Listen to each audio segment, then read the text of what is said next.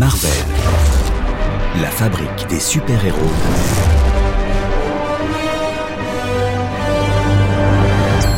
Avec Charline Roux. Intégrer un groupe de super implique de l'être super.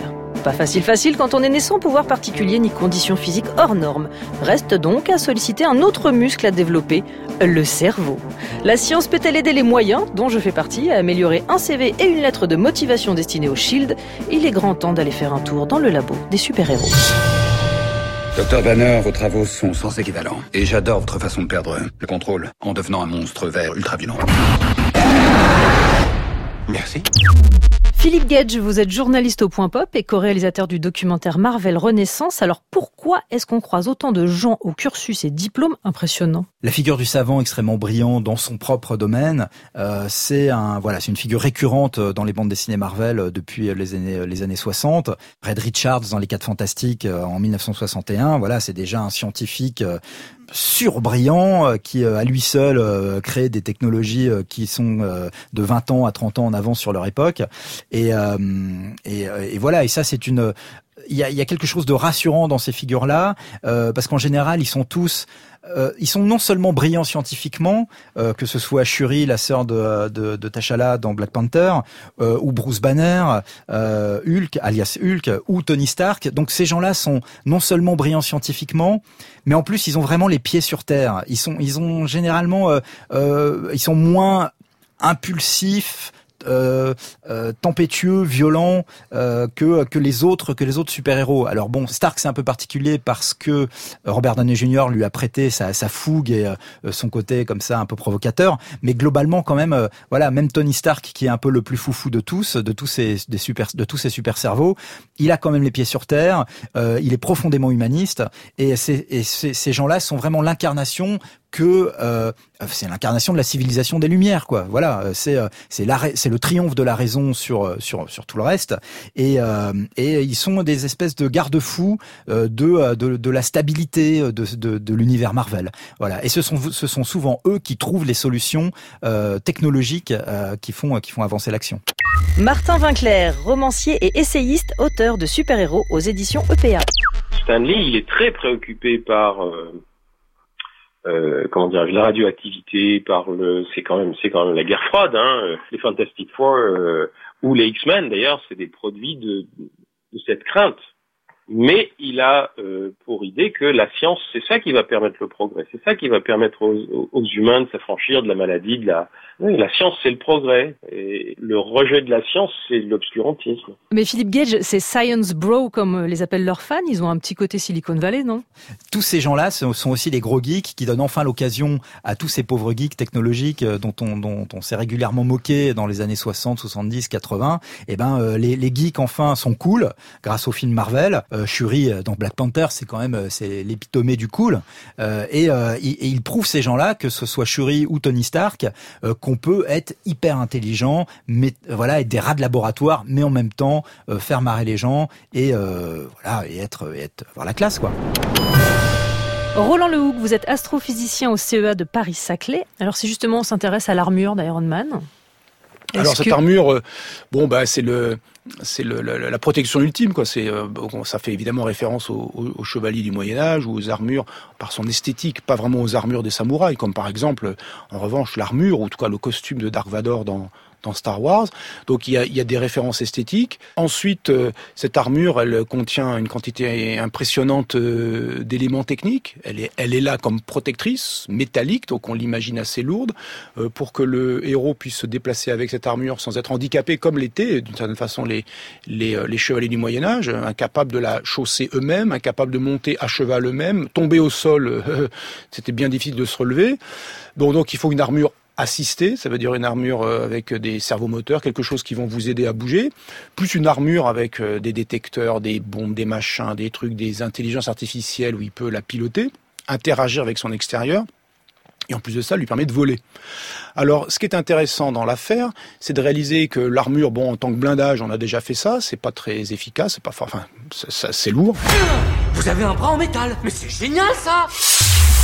On peut imaginer des armures ou des objets qui soient autorisés. Ça existe, ça s'appelle des exosquelettes, hein, ça existe notamment pour deux buts. disons, les soldats, équiper des soldats, ou équiper des gens qui ont eu des problèmes musculaires, des problèmes de, par exemple, pour marcher, ils ne peuvent plus marcher, ils ont une paralysie des jambes, et donc les équiper d'une manière d'armure, mais qui n'est pas là pour protéger le corps, mais qui est motorisée, leur permet de se déplacer. Donc, quelque chose comme ça pourrait exister. En même temps, faire toutes les choses que fait cette armure, ça nécessite une quantité considérable d'énergie. L'énergie en physique, c'est l'entité ou la quantité physique, l'acteur physique qui quantifie votre capacité à faire des transformations. Vous voulez voler, vous voulez envoyer un missile comme il le fait de temps en temps, vous voulez vous déplacer, vous voulez chauffer, refroidir, transformer, bref, faire des actions sur le monde, il faut de l'énergie. Et donc là, la question qui se pose, c'est d'où vient l'énergie de l'armure ? D'où vient l'énergie de l'armure ? Il en faut, pour faire des grandes choses, il faut beaucoup d'énergie.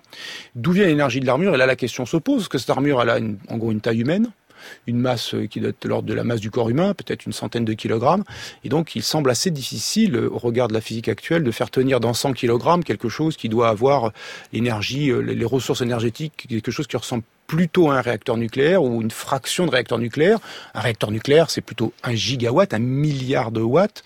Et donc là, peut-être, je dirais, avec quelques dizaines de mégawatts, je pense que déjà, il a une armure qui va être tout à fait fonctionnelle. Mais quelques dizaines de mégawatts, c'est un cœur nucléaire de sous-marin nucléaire, par exemple. Ça tient pas dans 100 kilogrammes. C'est irréalisable. Donc, avec la technique moderne, ça ne fonctionne pas, on saurait pas le faire. Donc, quand on regarde un peu ces œuvres de fiction, et qu'on essaie de chiffrer, si on veut être désagréable avec elle, on peut être aussi agréable, c'est des œuvres qui peuvent être tout à fait divertissantes et intéressantes par d'autres points de vue, mais si on est désagréable avec elle du point de vue de la science, il n'y a qu'à essayer de chiffrer l'énergie ou la puissance dont elles ont besoin, dont ces êtres extraordinaires, ces machines extraordinaires ou ces êtres ont besoin pour faire les exploits qu'on nous montre, et on aboutit à des chiffres qui sont souvent si considérables qu'on se dit d'où ils le sortent, quoi. D'où ils sortent l'énergie. Et qu'est-ce que c'est que ce métal ? Du vibranium. C'est plus résistant que l'acier et 3 fois plus léger. Et il absorbe totalement les vibrations. Et vous ne le fabriquez pas en série ? C'est le métal le plus rare sur Terre. Ce que vous tenez là, c'est tout ce qu'on a. Vous avez terminé, monsieur Stark. Je crois que le capitaine a d'autres obligations à honorer. Qu'est-ce que vous en dites ?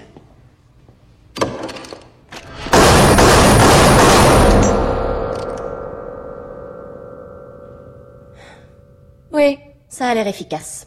Alors par exemple, ce matériau très particulier qui est appelé dans la saga Marvel le vibranium, qui serait donc d'une force, enfin d'une résistance extraordinaire et qui aurait pour particularité de stocker les vibrations pour les restituer. Est-ce qu'il y a un matériau dans la réalité qui s'approcherait de... Non, alors, vous pouvez... Un matériau qui stocke quelque chose et qui vous le restitue, ça s'appelle un ressort.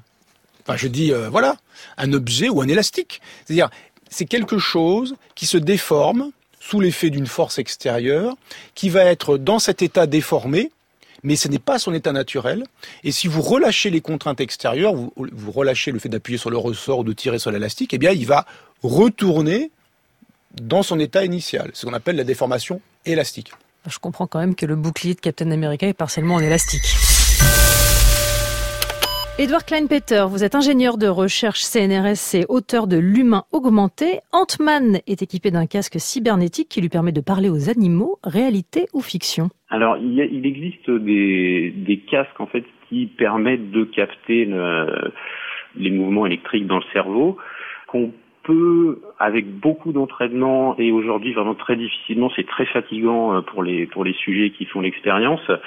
Mais on peut effectivement contrôler des choses à distance, des machines, typiquement. Maintenant, pour discuter avec des animaux et des fourmis, il faudrait déjà être capable de savoir de quoi elles ont envie de parler. Blague à part, on n'a sans doute pas les constructions mentales qui permettent d'interagir avec des animaux qui sont aussi différents que les fourmis et qui voient très probablement le monde de façon très différente de la nôtre. Quand vous êtes de cette taille, vous avez une force surhumaine. Vous êtes comme une balle. Dans le cas d'Ant-Man, c'est un personnage intéressant parce que... Roland Lehoucq. Le professeur qui imagine cette armure, enfin ce costume qui fait diminuer, il se dit « Ah ben regardez, les atomes finalement c'est plein de vide ». Entre guillemets c'est vrai, c'est-à-dire que un atome, la masse d'un atome c'est son noyau. L'atome, c'est le noyau plus le cortège électronique qui orbite autour du noyau. La taille d'un atome, c'est quelque chose comme, on va dire, 1 milliardième de mètre, même moins, 10e de milliardième de mètre.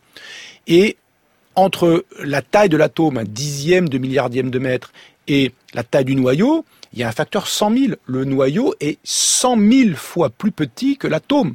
Et donc, on se dit, le noyau, c'est vraiment microscopique au regard de l'atome. Un rapport 100 000 en taille, entre vous et 100 000 fois votre taille. Si vous faites 2 mètres, l'atome fait 200 kilomètres. Vous dites, c'est plein de vide tout ça. Qu'à cela ne tienne, je vais comprimer tout ça et il va devenir tout petit, la vie est belle. Bon, alors on pourrait épiloguer longuement et justifier pourquoi les atomes ont la taille qu'ils ont pour des raisons de physique profonde. Et elle ne peut pas être n'importe quoi. Et elle est typiquement du dixième, de milliardième de mètre au milliardième de mètre. Donc il y a une idée de départ intéressante, de dire « Ah, les atomes, c'est quand même plein de vide ». La matière est pleine de vide. Finalement, les atomes qui constituent la matière que nous utilisons, qui nous constituent aussi. Donc, allez, on va comprimer tout ça et puis la vie est belle. Ça finalement, ça va pas changer grand-chose. Enfin, juste, on va diminuer la taille, on pourra faire Ant-Man. Sauf qu'en pratique, les atomes ont la taille qu'ils ont pour une bonne raison.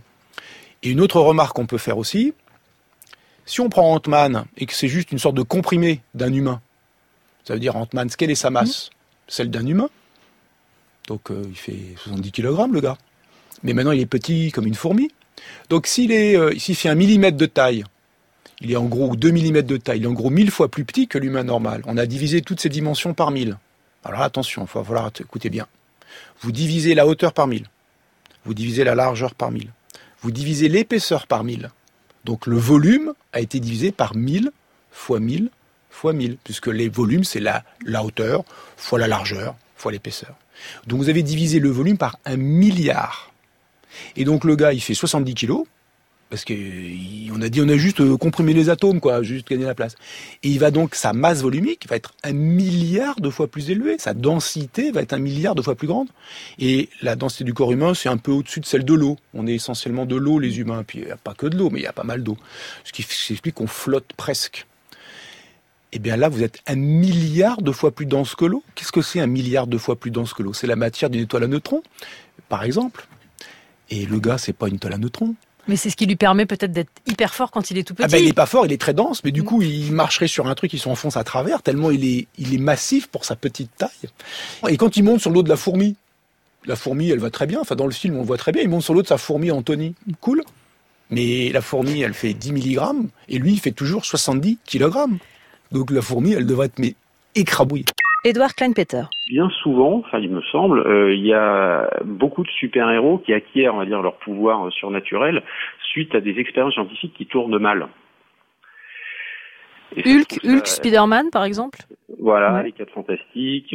Ça, je trouve ça intéressant parce que la représentation de la science, de l'apprenti sorcier, donc qui va conduire une expérience et qui va rater. Et le ratage de cette expérience va produire des effets inattendus. Enfin voilà, c'est tout le discours qu'il y a aujourd'hui autour de la sérendipité, la propriété qu'on aurait de pouvoir trouver des choses un petit peu par hasard, mais bon, à partir du moment où on sait à peu près où chercher. Et je trouve ça intéressant, cette représentation de la science comme quelque chose qui rate et qu'on retrouve, je trouve, beaucoup dans l'univers des super-héros Marvel. Mais parce que c'est toujours une grande angoisse en même temps, l'expérience qui rate. Oui, tout à fait. Le Prométhée moderne, Mary Shelley, donc Frankenstein, voilà, on a tout cet imaginaire autour de la science qui produit à la fois des espoirs, mais aussi des craintes, et notamment la crainte lorsque ça rate. Cette dualité qu'il y a quelque part entre la réparation et l'augmentation, si vous voulez, entre le handicapé et le super-héros, qui est très présent dans les X-Men, ou je sais pas, il y a comment il s'appelle. Ou même chez Tony Stark, Iron Man. Iron Man, il a été réparé. Voilà. Et ça, très concrètement, là, on est dans quelque chose qui est extrêmement contemporain. C'est-à-dire ce concept d'homme augmenté ou qui se traduit donc par le concept de super-héros dans la narration Marvel, c'est lui-même une projection de notre vision du monde, si vous voulez, qui est ancrée dans le présent, même si ça se veut un discours sur le futur. Ça se nourrit de nos valeurs et de nos représentations. Et donc, on retrouve notamment cette dualité qu'il y a entre le handicap et la super performance, la réparation, l'augmentation, qui, je trouve, très présente dans l'univers des super-héros. Martin Winckler, est-ce que vous voyez une vraie base scientifique sur laquelle s'appuieraient éventuellement les scénaristes du MCU, ou bien c'est pure fiction ? Vous qui avez plus de compétences que moi en la matière. Il y a des bases scientifiques, mais je crois que c'est pas important, ça. C'est comme la science-fiction. Le MCU, c'est de la science-fiction en, en images. Et je crois que c'est une façon, comment vous dire, non seulement de s'appuyer sur la science pour extrapoler, hein, les X-Men c'est des mutants il y en a partout, sauf que la plupart des mutations sont pas bénéfiques, encore que il y en a eu des mutations bénéfiques, parce que nous ne sommes pas par exemple les mêmes êtres humains aujourd'hui qu'il y a 200 000 ans, ou 1 million d'années. Il y a eu des mutations que nous pouvons considérer comme bénéfiques, sinon on serait encore des anthropoïdes dans la savane. Notre cerveau a augmenté, etc. Mais ça se fait pas à la vitesse où ça se passe dans les comic books ou dans les films. En revanche, je crois qu'il y a une vraie confiance dans le fait que, avec toute la technologie dont on dispose, on vise une utopie, bien entendu, c'est de l'utopie parce qu'on peut pas y être là la semaine prochaine, mais on vise ça et on a les moyens de le faire. C'est aussi une conviction que ça peut venir. Et il n'y a pas besoin d'avoir des super-héros pour ça. Les super-héros, ils sont là pour en tant que métaphore de l'engagement humain pour que ça aille mieux. Marvel, la fabrique des super-héros, une série originale proposée par Création Collective et France Inter.